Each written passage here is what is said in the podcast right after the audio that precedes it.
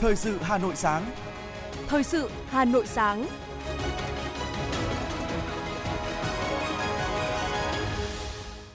Kính chào và cảm ơn quý vị thính giả đang nghe chương trình thời sự của Đài Phát thanh Truyền hình Hà Nội. Chương trình sáng nay, thứ sáu ngày 18 tháng 11 sẽ chuyển tới quý vị một số nội dung chính sau đây. Việt Nam tham gia xây dựng, tích cực hiện thực hóa tầm nhìn APEC 2040. Chủ tịch nước Nguyễn Xuân Phúc và phu nhân đã có cuộc gặp mặt với đông đảo bà con người Việt Nam đang sinh sống và làm việc tại Thái Lan. Lập tổ công tác của Thủ tướng tháo gỡ khó khăn cho bất động sản. Mới 10 tháng nhưng dù ngân sách nhà nước đã đạt dự toán kế hoạch cả năm và đạt hơn 1,46 triệu tỷ đồng. Cử tri thủ đô kiến nghị quan tâm đầu tư hạ tầng kỹ thuật đồng bộ cho địa bàn đô thị hóa nhanh. Trong phần tin thế giới có những tin chính như sau. Kinh tế Nga đã rơi vào suy thoái khi tăng trưởng âm hai quý liên tiếp. Hàn Quốc, Mỹ triển khai tập trận phòng thủ tên lửa sau vụ Triều Tiên phóng tên lửa đạn đạo tầm ngắn ra vùng biển phía đông biển Nhật Bản. Sau đây là nội dung chi tiết. Thưa quý vị, với tầm nhìn về một APEC mở với tất cả các cơ hội, kết nối trên mọi phương diện, cân bằng trên mọi khía cạnh, Hội nghị các nhà lãnh đạo kinh tế Diễn đàn Hợp tác Kinh tế Châu Á Thái Bình Dương APEC lần thứ 29 đã bắt đầu từ ngày 17 tháng 11 tại Bangkok, Thái Lan. Chủ tịch nước Nguyễn Xuân Phúc cùng các nhà lãnh đạo APEC đối thoại với đại diện cộng đồng doanh nghiệp APEC. Với vai trò chủ tịch nhóm ASEAN trong APEC 2022, Việt Nam phối hợp với các thành viên ASEAN thúc đẩy tìm tiếng nói chung của ASEAN và đề cao vai trò trung tâm của ASEAN trong liên kết kinh tế khu vực. Theo ông Hà Kim Ngọc, Thứ trưởng Bộ Ngoại giao, trong bối cảnh khác biệt quan điểm giữa các thành viên ngày càng sâu sắc, Việt Nam đã cùng các thành viên chủ động tạo thêm kênh trao đổi để thu hẹp khác biệt, tìm kiếm giải pháp trung hòa, giúp duy trì đồng thuận và cam kết đối với diễn đàn. Trong khuôn khổ chuyến thăm chính thức Vương quốc Thái Lan, chiều qua, Chủ tịch nước Nguyễn Xuân Phúc gặp gỡ doanh nghiệp tiêu biểu Việt Nam Thái Lan. Phát biểu tại cuộc gặp, Chủ tịch nước Nguyễn Xuân Phúc nhấn mạnh, doanh nhân chính là những người thực hiện thành công đưa kim ngạch thương mại song phương đạt mốc 25 đến 30 tỷ đô la Mỹ vào năm 2025 Chủ tịch nước Nguyễn Xuân Phúc khẳng định, trải qua gần nửa thế kỷ hợp tác, Việt Nam và Thái Lan đã trở thành những đối tác quan trọng và tin cậy của nhau.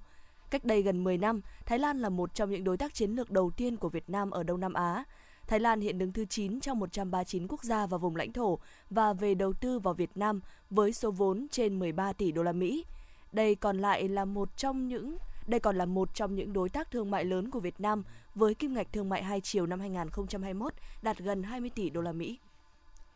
Để hiện thực hóa các mục tiêu về thương mại và du lịch giữa hai nước, Chủ tịch nước Nguyễn Xuân Phúc và Bộ trưởng Tài chính Thái Lan đã chứng kiến lễ ra mắt dịch vụ thanh toán bằng mã QR của hai ngân hàng trung ương. Từ nay, khách du lịch Việt Nam có thể quét mã QR để thanh toán bằng tiền đồng tại Thái Lan. Ngược lại, du khách Thái Lan có thể quét mã QR để thanh toán bằng đồng bạc tại Việt Nam. Cũng nhân dịp này, Liên đoàn Công nghiệp Thái Lan và công ty Invest Global của Việt Nam đã ký thỏa thuận hợp tác về xúc tiến thương mại và đầu tư giữa hai nước – góp phần thực hiện được mục tiêu của lãnh đạo cấp cao hai nước. Chiều tối qua, Chủ tịch nước Nguyễn Xuân Phúc và phu nhân đã có cuộc gặp mặt với đông đảo bà con người Việt Nam đang sinh sống và làm việc tại Thái Lan. Gửi lời thăm hỏi ân cần nhất của lãnh đạo Đảng, Nhà nước tới hơn 100.000 kiều bào Việt Nam ở Thái Lan, trong đó có nhiều người là thế hệ thứ hai và thứ ba. Chủ tịch nước khẳng định, cộng đồng người Việt Nam tại Thái Lan là cộng đồng hội nhập sâu rộng với xã hội nước sở tại – đây cũng là cộng đồng rất yêu nước và có nhiều hoạt động hỗ trợ bà con ở trong nước khi phải đối mặt với thiên tai dịch bệnh. Hình ảnh đông đảo kiều bào ở nhiều tỉnh xa xôi ở Thái Lan về Bangkok chào đón lãnh đạo Đảng, Nhà nước trong các chuyến thăm Thái Lan đã nói lên hết tình cảm của bà con đối với Tổ quốc và quê hương. Tại họp báo thường kỳ Bộ Ngoại giao chiều ngày hôm qua, trả lời câu hỏi của phóng viên về những tiến triển trong đàm phán Bộ Quy tắc ứng xử ở Biển Đông COC tại hội nghị cấp cao ASEAN Trung Quốc lần thứ 25,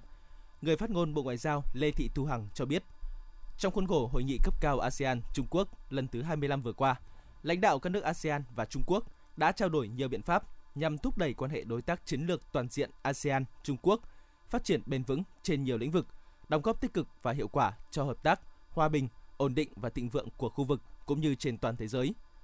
Tại hội nghị, hai bên cũng đã thông qua tuyên bố chung nhân dịp kỷ niệm 20 năm tuyên bố ứng xử của các bên ở Biển Đông DOC trong đó tái khẳng định ý nghĩa và tầm quan trọng của văn kiện này đối với việc duy trì hòa bình, an ninh, ổn định ở Biển Đông. Bên cạnh đó, ASEAN và Trung Quốc cũng đã hoàn thành vòng ra soát thứ nhất, đang tiến hành vòng ra soát thứ hai, văn bản đàm phán đơn nhất dự thảo Bộ Quy tắc ứng xử ở Biển Đông COC, thể hiện mong muốn của hai bên sớm đạt được một COC hiệu quả thực chất, phù hợp với luật pháp quốc tế, đặc biệt là Công ước của Liên Hợp Quốc về luật biển năm 1982, đóng góp vào việc duy trì hòa bình, an ninh và ổn định ở khu vực, tạo môi trường thuận lợi cho việc giải quyết hòa bình các tranh chấp ở Biển Đông.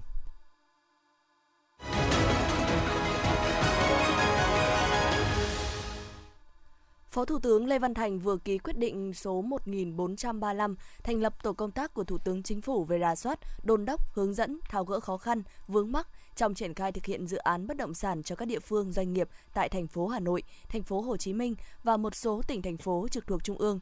Tổ công tác có quyền yêu cầu các bộ, cơ quan ngang bộ, cơ quan thuộc chính phủ và Ủy ban Nhân dân các tỉnh, thành phố trực thuộc Trung ương, các doanh nghiệp có liên quan báo cáo, cung cấp thông tin, hồ sơ, tài liệu liên quan đến các dự án bất động sản đang triển khai nhưng có khó khăn vướng mắc về thủ tục pháp lý theo báo cáo của các địa phương kiến nghị giải pháp giải quyết tháo gỡ khó khăn vướng mắc liên quan đến triển khai thực hiện các dự án bất động sản tại một số tỉnh thành phố.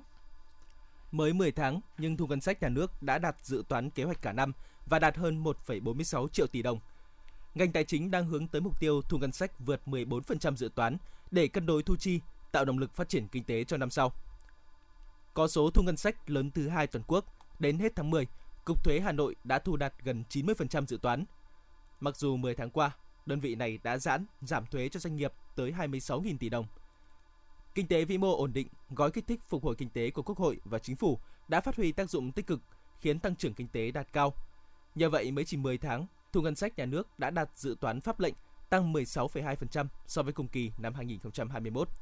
Ngân hàng Thế giới mới đây đã công bố bản tin cập nhật tình hình kinh tế vĩ mô Việt Nam trong tháng 10 năm nay. Trong báo cáo, WB cho rằng nền kinh tế Việt Nam đang đối mặt với nhiều lực cản mạnh, sức cầu bên ngoài chững lại trong khi điều kiện huy động tài chính toàn cầu bị thắt chặt gây ảnh hưởng đến tỷ giá. Lạm phát giá lạm phát gia tăng là điều kiện huy động tài chính trong nước cũng bị thắt chặt, có thể ảnh hưởng đến cầu trong nước. Cùng với đó, WB cho rằng sự phối hợp chính tài chính sách tài khóa và chính sách tiền tệ lúc này trở nên hết sức quan trọng để đảm bảo giá cả ổn định trong bối cảnh lạm phát cơ bản trong nước tăng tốc. Đặc biệt, trước những biến động gần đây thì ngành tài chính ngân hàng càng phải thận trọng hơn nữa, tăng cường nỗ lực giám sát hơn nữa để đảm bảo an toàn hệ thống. Thưa quý vị và các bạn, sau hơn 10 năm triển khai chương trình xây dựng nông thôn mới, đến nay toàn huyện Mê Linh có 16 trên tổng 16 xã đạt chuẩn nông thôn mới và đạt 9 trên 9 tiêu chí huyện nông thôn mới. Thời gian tới, huyện Mê Linh tiếp tục đầu tư xây dựng nông thôn mới nâng cao, nông thôn mới kiểu mẫu, phát triển theo hướng đô thị. Theo ông Hoàng Anh Tuấn, Chủ tịch Ủy ban Nhân dân huyện Mê Linh được biết, giai đoạn 2010-2020, huyện đã bố trí hơn 4.011 tỷ đồng, tập trung đầu tư xây dựng mới, sửa chữa, nâng cấp hệ thống cơ sở hạ tầng nông thôn. Theo đó, giao thông, điện, viễn thông, trường học, trạm y tế, nhà văn hóa, thủy lợi nội đồng được đầu tư nâng cấp, công tác quy hoạch được thực hiện đồng bộ có hiệu quả. Bên cạnh đó, hệ thống chính trị được xây dựng vững mạnh, tình hình an ninh trật tự được giữ vững, đời sống vật chất và tinh thần của nhân dân trong huyện được nâng lên. Tỷ lệ hài lòng của người dân trong xây dựng nông thôn mới đạt từ 96% đến 99%. Ngoài việc xây dựng hạ tầng nông thôn, huyện Mê Linh đã chú trọng tổ chức sản xuất nông nghiệp, chuyển đổi cơ cấu cây trồng, vật nuôi, nông nghiệp trên địa bàn huyện, phát triển theo hướng sản xuất hàng hóa, ứng dụng công nghệ cao, an toàn thực phẩm, bước đầu xây dựng được thương hiệu hàng hóa nông sản, tăng sức cạnh tranh trên thị trường, nhờ đó đời sống vật chất và tinh thần của nhân dân trong huyện ngày càng được nâng lên. Ông Hoàng Anh Tuấn, Chủ tịch Ủy ban nhân dân huyện Mê Linh cho biết. Huyện cũng hết sức quan tâm để mà xây dựng các cái vùng rau, vùng hoa an toàn với những cái việc mà quan tâm hỗ trợ đối với lại những người dân một là cái hạ tầng thì đã có cái việc mà đầu tư đối với lại cùng kết hợp với việc xây dựng nông thôn mới thì đã đầu tư các cái hạ tầng về hệ thống đường uh, nội đồng. Tức là đường sẽ từ kết nối từ thôn xóm sang các cái khu vực đồng ruộng thuận lợi cho cái công tác mà người dân đi lại để sản xuất. Thực hiện chương trình xây dựng nông thôn mới, đến nay sau hơn 10 năm, toàn huyện đã có 16 trên 16 xã của huyện đã về đích nông thôn mới. Xã Liên Mạc và Đại Thịnh đủ điều kiện xét công nhận đạt chuẩn nông thôn mới nâng cao. Mê Linh cũng đã đạt và cơ bản đạt 9 trên 9 tiêu chí huyện nông thôn mới. Đối với nhóm tiêu chí môi trường và y tế, văn hóa giáo dục, địa phương đã có kế hoạch cụ thể để tổ chức triển khai. Hiện trên địa bàn huyện Mê Linh có nhiều mô hình chuỗi liên kết trong sản xuất tiêu thụ sản phẩm nông nghiệp được xây dựng nhân rộng, mang lại giá trị cao và thu nhập bền vững cho người nông dân dân. Toàn huyện đã phát triển được tổng số 35 sản phẩm ô cốp cùng nhiều nông sản tiêu chuẩn an toàn Việt Gáp với những kết quả đạt được. Huyện Mê Linh trở thành địa phương thứ 13 của thành phố Hà Nội được Thủ tướng Chính phủ công nhận đạt chuẩn nông thôn mới năm 2020, là một trong 16 xã đã về đích nông thôn mới. Tại xã Tiền Phong, từ khi thực hiện đến nay, nhân dân toàn xã không chỉ đóng góp ngày công tham gia xây dựng các tuyến đường giao thông nông thôn mà còn đóng góp bằng tiền hiện vật hiến đất để thực hiện các công trình công cộng như làm đường, xây dựng kè ao mương và dọn dẹp sạch sẽ đường làng ngõ xóm. Sự hưởng ứng nhiệt tình đó là vì ngay từ khi bắt tay vào xây dựng nông thôn mới, xã Tiền Phong đã thực hiện tốt công tác tuyên truyền vận động để người dân hiểu rằng họ chính là chủ thể của chương trình xây dựng nông thôn mới với phương châm dân biết, dân bàn, dân làm, dân hưởng lợi. Ông Trần Văn Trung, Chủ tịch Ủy ban Nhân dân xã Tiền Phong cho biết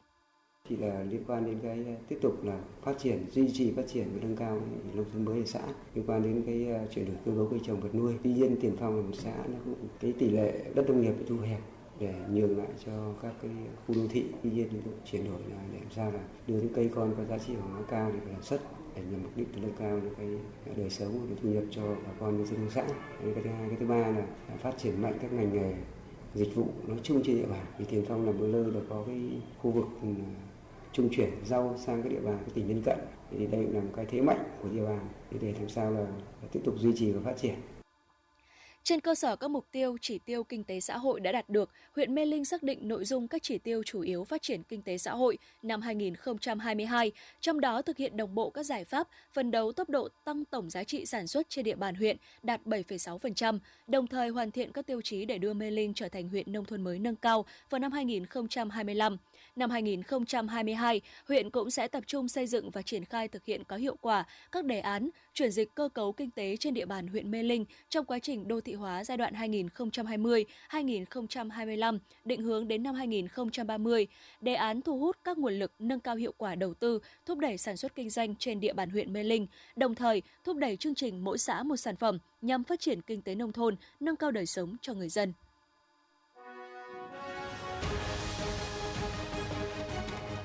Thời sự Hà Nội, nhanh, chính xác, tương tác cao. Thời sự Hà Nội, nhanh, chính xác, tương tác cao.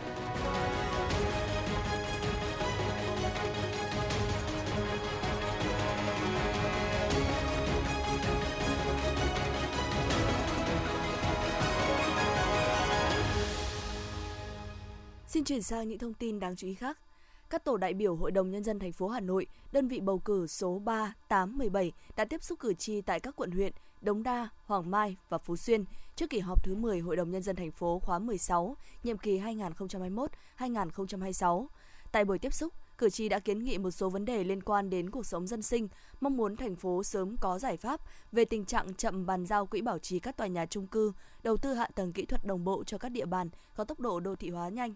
xây dựng các hồ điều hòa trong các khu dân cư đông. Trong đó, cử tri quận Hoàng Mai phản ánh vẫn còn nhiều chủ đầu tư các dự án chung cư chậm bàn giao quỹ bảo trì cho ban quản trị. Hơn nữa, công tác cưỡng chế, kê biên tài sản, Ủy ban nhân dân quận gặp nhiều khó khăn. Do vậy, thành phố cần tiếp tục tháo gỡ vấn đề này. Cử tri huyện Phú Xuyên đề nghị thành phố quan tâm dự án đầu tư xây dựng nhà máy nước sông Hồng phục vụ các xã phía nam của huyện, tu sửa và bổ sung dự án đường gom Pháp Vân cầu rẽ để phục vụ dân sinh, Cử tri quận Đống Đa đề nghị cơ quan có thẩm quyền chỉ đạo các đơn vị có liên quan giải quyết vấn đề còn tồn tại để dự án thoát nước số 2, cải tạo đường hai bên sông Lừ trên địa bàn quận. Thành phố sớm có giải pháp đối với khu tập thể cũ xuống cấp nghiêm trọng, phân bổ quỹ đất để cải tạo, xây dựng trụ sở làm việc của Ủy ban nhân dân phường Quốc Tử Giám và xây dựng trường học trên địa bàn phường. Đại diện các tổ đại biểu Hội đồng nhân dân thành phố đã tiếp thu toàn bộ kiến nghị của cử tri để chuyển đến Hội đồng nhân dân thành phố, kiến nghị các cơ quan trả lời giải quyết theo thẩm quyền. Sau hơn 4 năm thi công, vành đai 2 trên cao của Hà Nội, đoạn từ ngã tư Sở tới cầu Vĩnh Tuy sắp hoàn thiện. Đây là dự án có tổng mức đầu tư gần 10.000 tỷ đồng, nối liền ba quận trung tâm bao gồm Đống Đa, Thanh Xuân và Hai Bà Trưng. Dự án đường vành đai 2 khởi công từ năm 2018, trong thời gian thi công bị gián đoạn nhiều lần do ảnh hưởng của dịch Covid-19. Đến nay, hệ thống điện, chiếu sáng, thoát nước và đảm bảo an toàn giao thông trên cao đang được gấp rút hoàn thiện các nhánh nổi lên xuống tại các nút giao thông đã thi công nền, trải thảm nhựa. Nhiều vị trí các lô cốt, hàng rào quây, quay quanh công trường đã được tháo rỡ. Công trình được kỳ vọng sẽ giải quyết vấn đề về quá tải hạ tầng cho khu vực cũng như khu vực xung quanh. Công trình dự kiến được đưa vào sử dụng dịp cuối năm nay. Mức độ ứng dụng công nghệ thông tin tăng chậm trong vòng 5 năm qua, các bệnh viện trực thuộc bộ chỉ tăng 0,5%, còn lại đa số các tuyến tăng chậm. Đây là thông tin được đưa ra tại hội thảo ứng dụng các giải pháp công nghệ thông tin góp phần nâng cao chất lượng khám chữa bệnh do Bộ Y tế tổ chức.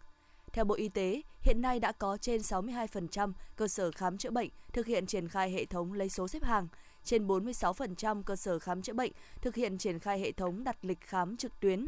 Gần 43% cơ sở có phần mềm quản lý được ghi chép của hồ sơ bệnh án kết hợp bệnh án giấy. Việc ứng dụng công nghệ thông tin còn gặp nhiều hạn chế như cơ sở hạ tầng, trang thiết bị chưa tương xứng với khối lượng dữ liệu y tế cần quản lý, hệ thống thông tin và các cơ sở dữ liệu còn rời rạc, chưa liên thông với nhau, nguồn lực dành cho công nghệ thông tin còn hạn chế. Tuy nhiên, việc ứng dụng số trong khám chữa bệnh đã thể hiện rõ tính ưu việt. Nhiều cơ sở đã ứng dụng hiệu quả trong việc khám chữa bệnh từ xa, bán thuốc thông minh. Những tác phẩm nghệ thuật tôn vinh các thầy cô giáo, Tấm lòng yêu nghề, mến trẻ, trách nhiệm vượt khó, đem con chữ đến với đồng bào ở những vùng xa xôi của Tổ quốc. những cảm xúc tự hào và trách nhiệm với nghề. Lòng biết ơn thầy cô, tri ân nghề cao quý. Chương trình nghệ thuật Tự hào người giáo viên nhân dân kỷ niệm 40 năm Ngày Nhà giáo Việt Nam 20 tháng 11 năm 1982, 20 tháng 11 năm 2022. Trực tiếp lúc 20 giờ ngày 19 tháng 11 năm 2022 trên sóng của Đài Phát thanh Truyền hình Hà Nội từ Nhà hát lớn Hà Nội. Chỉ đạo nội dung nhà báo Nguyễn Kim Khiêm. Chỉ đạo sản xuất nhà báo Lê Thị Ánh Mai. Mời quý vị và các bạn cùng đón xem. Tại hội nghị tiếp xúc cử tri, đơn vị bầu cử số 6, quận Hà Đông và các huyện Thanh Oai, Thanh Trì, Hà Nội, sau kỳ họp thứ tư Quốc hội khóa 15, đại biểu Quốc hội Nguyễn Kim Sơn, Ủy viên Trung ương Đảng, Bộ trưởng Bộ Giáo dục và Đào tạo cho biết, Bộ đang phối hợp trình Thủ tướng Chính phủ xem xét thực hiện điều chỉnh phụ cấp ưu đãi cho giáo viên từ ngày 1 tháng 7 năm 2023. Bộ trưởng Nguyễn Kim Sơn cho biết, viên chức cả nước được tăng lương có nghĩa là về phía ngành giáo dục sẽ được hưởng quyền lợi này. Đây là sự ghi nhận và nguồn động viên rất lớn. Bộ Giáo dục và Đào tạo phối hợp với Bộ Tài chính đang trình Thủ tướng Chính phủ trong thẩm quyền của mình, cố gắng tại thời điểm 1 tháng 7 năm 2023 khi tăng lương cơ sở sẽ thực hiện điều chỉnh phụ cấp ưu đãi cho giáo viên. Thưa quý vị và các bạn, cùng với ngành giáo dục thủ đô và cả nước, các nhà trường trên địa bàn huyện Trương Mỹ đã và đang tích cực đẩy mạnh các hoạt động nhằm tri ân các thầy giáo, cô giáo, đồng thời gắn kết thêm tình thầy trò và tạo ra dấu ấn đặc biệt nhân kỷ niệm 40 năm Ngày Nhà giáo Việt Nam. Đến trường Trung học cơ sở Đông Phương Yên thời điểm này, các phong trào thi đua hướng về Ngày Nhà giáo Việt Nam đã và đang được thầy trò nhà trường đẩy mạnh. Các khối lớp tích cực đẩy mạnh phong trào giờ học hay, ngày học tốt, phong trào văn hóa văn nghệ diễn ra sôi nổi với chủ đề tri ân thầy cô. Cuộc vận động mỗi thầy cô là một tấm gương đạo đức tự học và sáng tạo.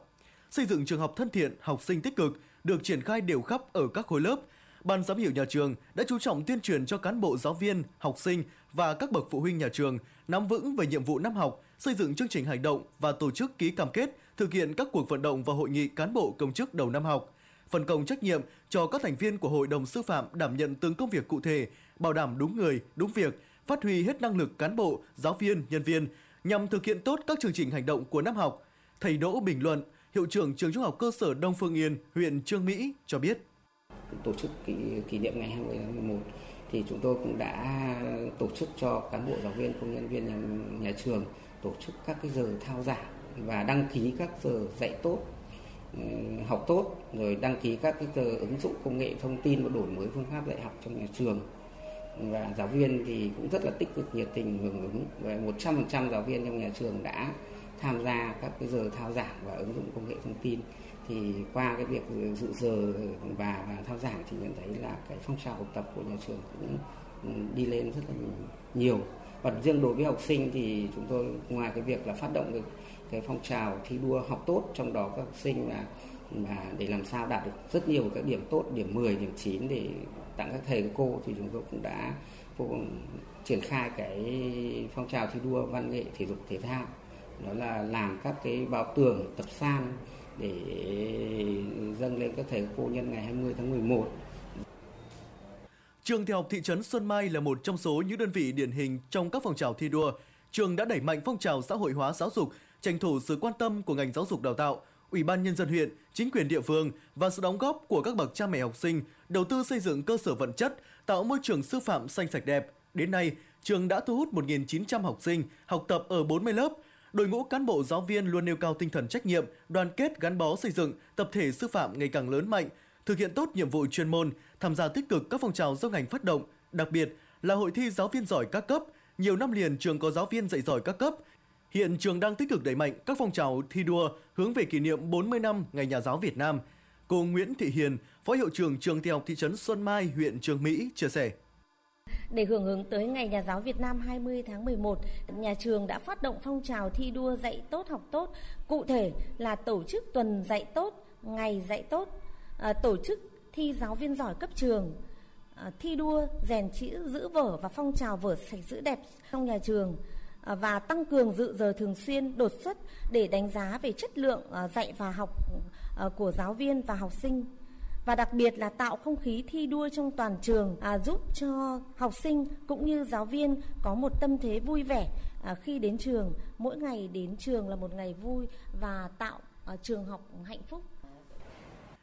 Bên cạnh việc nâng cao chất lượng mũi nhọn, các nhà trường trên địa bàn huyện Trường Mỹ còn chú trọng giáo dục kỹ năng sống cho học sinh thông qua các hoạt động ngoại khóa, tổ chức cho học sinh tham gia vệ sinh môi trường, bảo vệ các cảnh quan, các di tích, lịch sử văn hóa ở địa phương, giáo dục cho các em thêm tự hào về truyền thống quê hương, thông qua các phong trào thúc đẩy việc nâng cao chất lượng giáo dục toàn diện trong các nhà trường, phấn đấu đạt thành tích cao trong năm học, đóng góp thành tích đáng kể cho sự nghiệp giáo dục đào tạo thủ đô.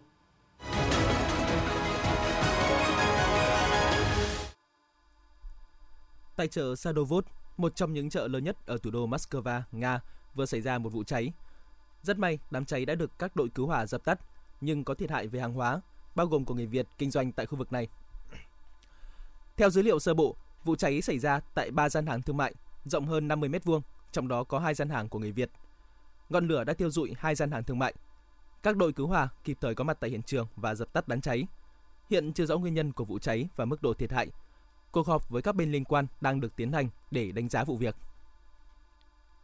Thưa quý vị và các bạn, nằm trong kế hoạch cao điểm 60 ngày tổng kiểm tra rà soát công tác phòng cháy chữa cháy trên địa bàn, lực lượng chức năng thành phố Hà Nội đang tăng cường công tác kiểm tra, phòng chống cháy nổ tại các khu chợ truyền thống, khu tập thể cũ, vì đây là những khu vực có nguy cơ xảy ra cháy nổ do mật độ dân cư cao, đặc biệt là thời điểm kinh doanh hàng hóa cuối năm. Sau một tháng, tính từ ngày 15 tháng 10 đến ngày 12 tháng 11, triển khai thực hiện tổng ra soát, kiểm tra an toàn về phòng cháy, chữa cháy và cứu nạn cứu hộ theo chỉ đạo của Bộ Công an và Ủy ban Nhân dân thành phố Hà Nội – Tổng số cơ sở thuộc diện quản lý trên địa bàn thủ đô là 132.178 cơ sở, tăng 3.568 cơ sở so với thời điểm ngày 15 tháng 10.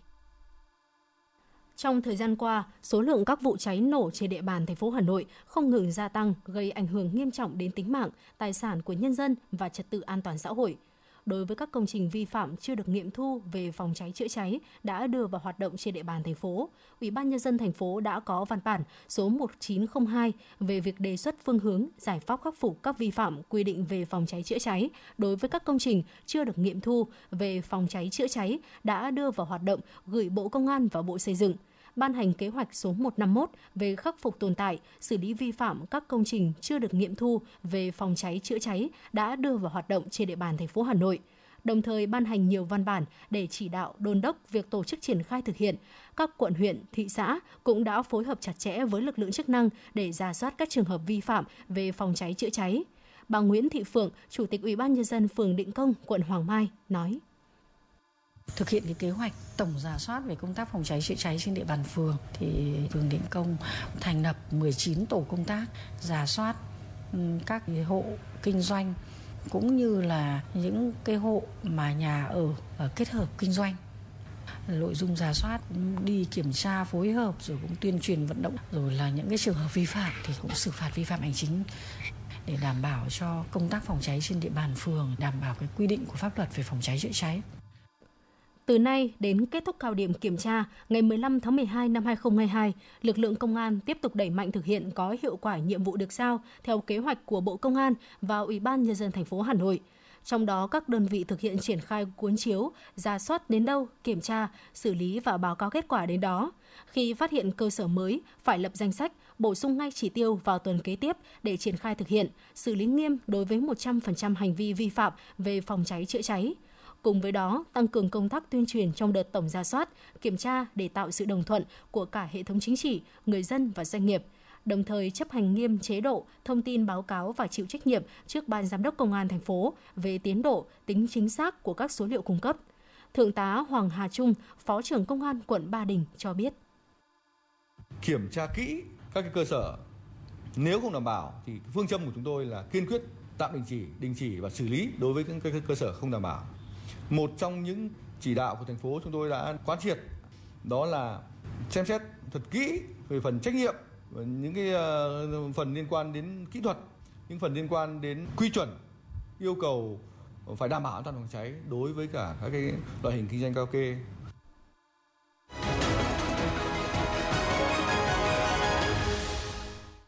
Xin chuyển sang phần tin thế giới. Cơ quan thống kê Liên bang Nga vừa công bố các số liệu sơ bộ cho thấy tổng sản phẩm quốc nội GDP của nước này trong quý 3 năm 2022 đã giảm 4% so với cùng kỳ năm 2021, sau khi đã ghi nhận mức giảm tương tự trong quý 2. Như vậy, về mặt kỹ thuật, kinh tế Nga đã rơi vào suy thoái khi tăng trưởng âm hai quý liên tiếp. Kinh tế Nga hiện đang phụ thuộc nhiều hơn vào xuất khẩu năng lượng, chiếm khoảng 40% thu ngân sách liên bang.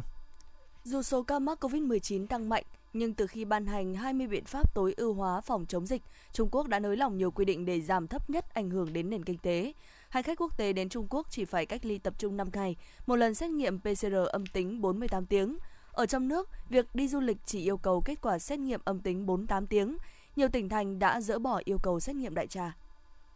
Hàn Quốc và Mỹ triển khai tập trận phòng thủ tên lửa.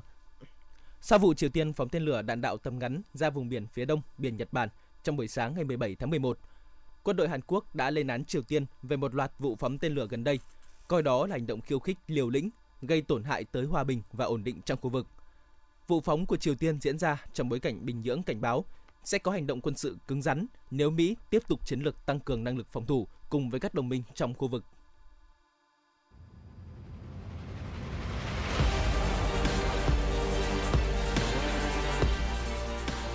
Bản tin thể thao Bản tin thể thao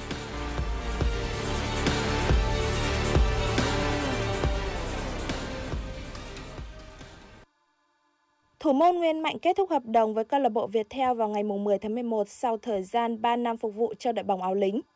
Thủ thành người Nghệ An sẽ tiếp tục đầu quân cho Nam Định. Ngoài Nguyên Mạnh, Hồ Khắc Ngọc cũng ký hợp đồng với đội bóng Thành Nam. Hai cầu thủ sẽ ký hợp đồng có thời hạn 3 năm với Nam Định. Như vậy, Nguyên Mạnh và Khắc Ngọc là hai bản hợp đồng sớm nhất được ký khi V-League 2022 còn chưa hạ màn. Ở một diễn biến khác, câu lạc bộ Viettel sẽ không ký gia hạn hợp đồng với tiền đạo Pedro Paulo như vậy, đội bóng áo lính chia tay ít nhất 3 cầu thủ khi mùa giải 2022 còn chưa kết thúc. Liên đoàn bóng đá Tây Ban Nha đã ra thông báo Lewandowski bị đình chỉ một trận do nhận đủ hai thẻ vàng trong trận gặp Osasuna. Dù vậy, trên suốt người Ba Lan sẽ bị treo giò thêm hai trận vì có thái độ không đúng mực với tổ trọng tài điều khiển trận đấu. Ở một diễn biến khác, Gerard Pique cũng nhận án cấm thi đấu 4 trận vì hành vi lăng mạ xúc phạm bằng lời nói và có thái độ không đúng mực với trọng tài. Án phạt này không ảnh hưởng nhiều tới Pique do anh đã giải nghệ. Nhưng với Lewandowski, tiền đạo 34 tuổi không thể cùng câu lạc bộ xứ Catalan đối đầu với Espanyol vào ngày 31 tháng 12, Atletico Madrid vào ngày 8 tháng 1 và Real Betis vào ngày 12 tháng 1. Dự báo thời tiết ngày và đêm 18 tháng 11 năm 2022, khu vực Hà Nội có mây, có mưa vài nơi, Sáng sớm có sương mù nhẹ rải rác, trưa chiều trời nắng, gió đông nam đến đông cấp 2, cấp 3. Nhiệt độ thấp nhất từ 24 đến 26 độ, nhiệt độ cao nhất từ 30 đến 32 độ. Quý vị và các bạn vừa nghe chương trình thời sự của Đài Phát thanh Truyền hình Hà Nội. Chỉ đạo nội dung Nguyễn Kim Khiêm, chỉ đạo sản xuất Nguyễn Tiến Dũng, tổ chức sản xuất Trà My, đạo diễn Hoa Mai, phát thanh viên Hồng Hạnh, Ngọc Bách cùng kỹ thuật viên Duy Anh thực hiện. Xin kính chào và hẹn gặp lại quý vị trong chương trình thời sự 11 giờ trưa nay.